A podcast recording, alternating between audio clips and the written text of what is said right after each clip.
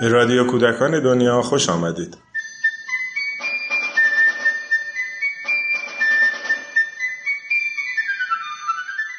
سلام. یکی دیگه از قصه های مجموعه محله شکرخانوم مهمان شکرخانومه. ماجرای روزی که دوست قدیمی شکرخانوم به مهمونی اون میاد. در این قسمت با لهجه کرمانی و با صدای آقای فؤاد تویدی و آقای بهنام ایرانمنش این قصه رو میشنویم.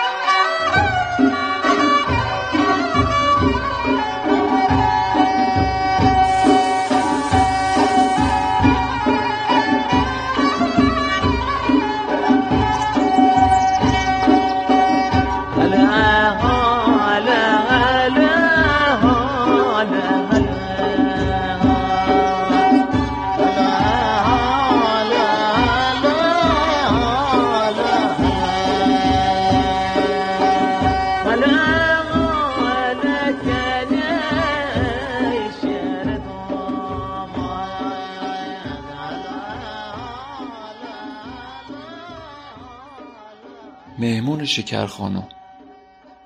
او روز صبح شکرخانوم خیلی کار داشت. میباز خونه رو تمیز میکرد، آشپزی میکرد، شیرینی میپخت، خرید میکرد. قرار بود یکی از دوستا قدیمیش بیا مهمونش بشه. همون وقت ریحانه با یه سبدو خورمالو اومد تو اتاق. اما شکرخانوم اصلا نفهمید. ریحانه پرسید تو ریشیده؟ شکرخانوم واسط نگاهی کرد، گفت توی ریحانه جون. بر روی صندلی نشست و گفت پاک دست پاش شدم، نمیدونم چی کار بکنم. بعدش گفت که شب قبلش یکی از دوستا دوران بچگیش خبر داد که امروز میخواد بیا پیشش. ریحان گفت وای چقدر خوب. شکرخانوم بلند شد و باز رفت دنبال کاراش.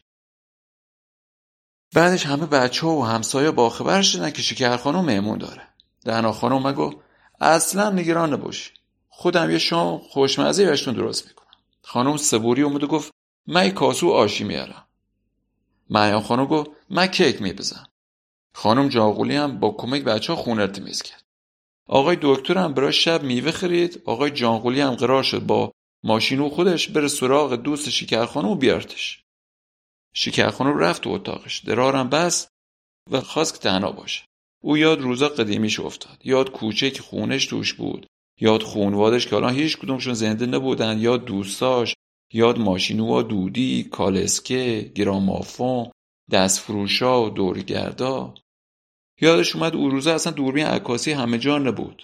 یه مغازه‌ها، دکون‌هایی بودن که مردم میرفتن اونجا عکس میگرفتن.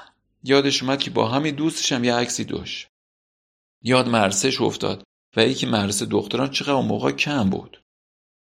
اینکه مادرش هر روز موهاش میبافت، موداش میکرد، با یه روبانو سفیدی درستش میکرد. شکرخانوم بیاد روزا قدیمی لبخندی زد. بچه ها مشغول کار بودن. باغچه را آب دادن، حیاط را جارو کردن، خانه را گردگیری کردن، ساحل سینا هم پله ها را شستن. آقا منوچهر میوه را خریده بود و مشغول شستن آنها بود. دم غروب هم آقای جانقولی رفت تا دوست شکرخانوم را بیاوره. همه در حیاط بودن، همه چیز آماده بود، همه منتظر بودن تا دوست شکرخانوم بیاید. ناگهان صدای زنگ بلند شد. شکرخانوم که روی ایوان بود با عجله پایین آمد. آهی کشید و به طرف در رفت. در باز شد و زنی همسن‌سال شکرخانوم وارد شد. آنها همدیگر را در آغوش گرفتند. همه ساکت بودند. افسانه و ریحانه و بقیه بچه‌ها به آنها نگاه می‌کردند. شکرخانوم می‌خواست همه را معرفی کنه اما نمی‌دونست از کجا شروع کنه. فقط به دوستش گفت اینها خانواده من هستند، همه اهل محل هستند. دوست شکرخانوم لبخندی زد و گفت مثل همیشه با تمام محله دوست آشنا هستی. آقای جانقولی برایم تعریف کرد که چقدر همه تو را دوست دارند.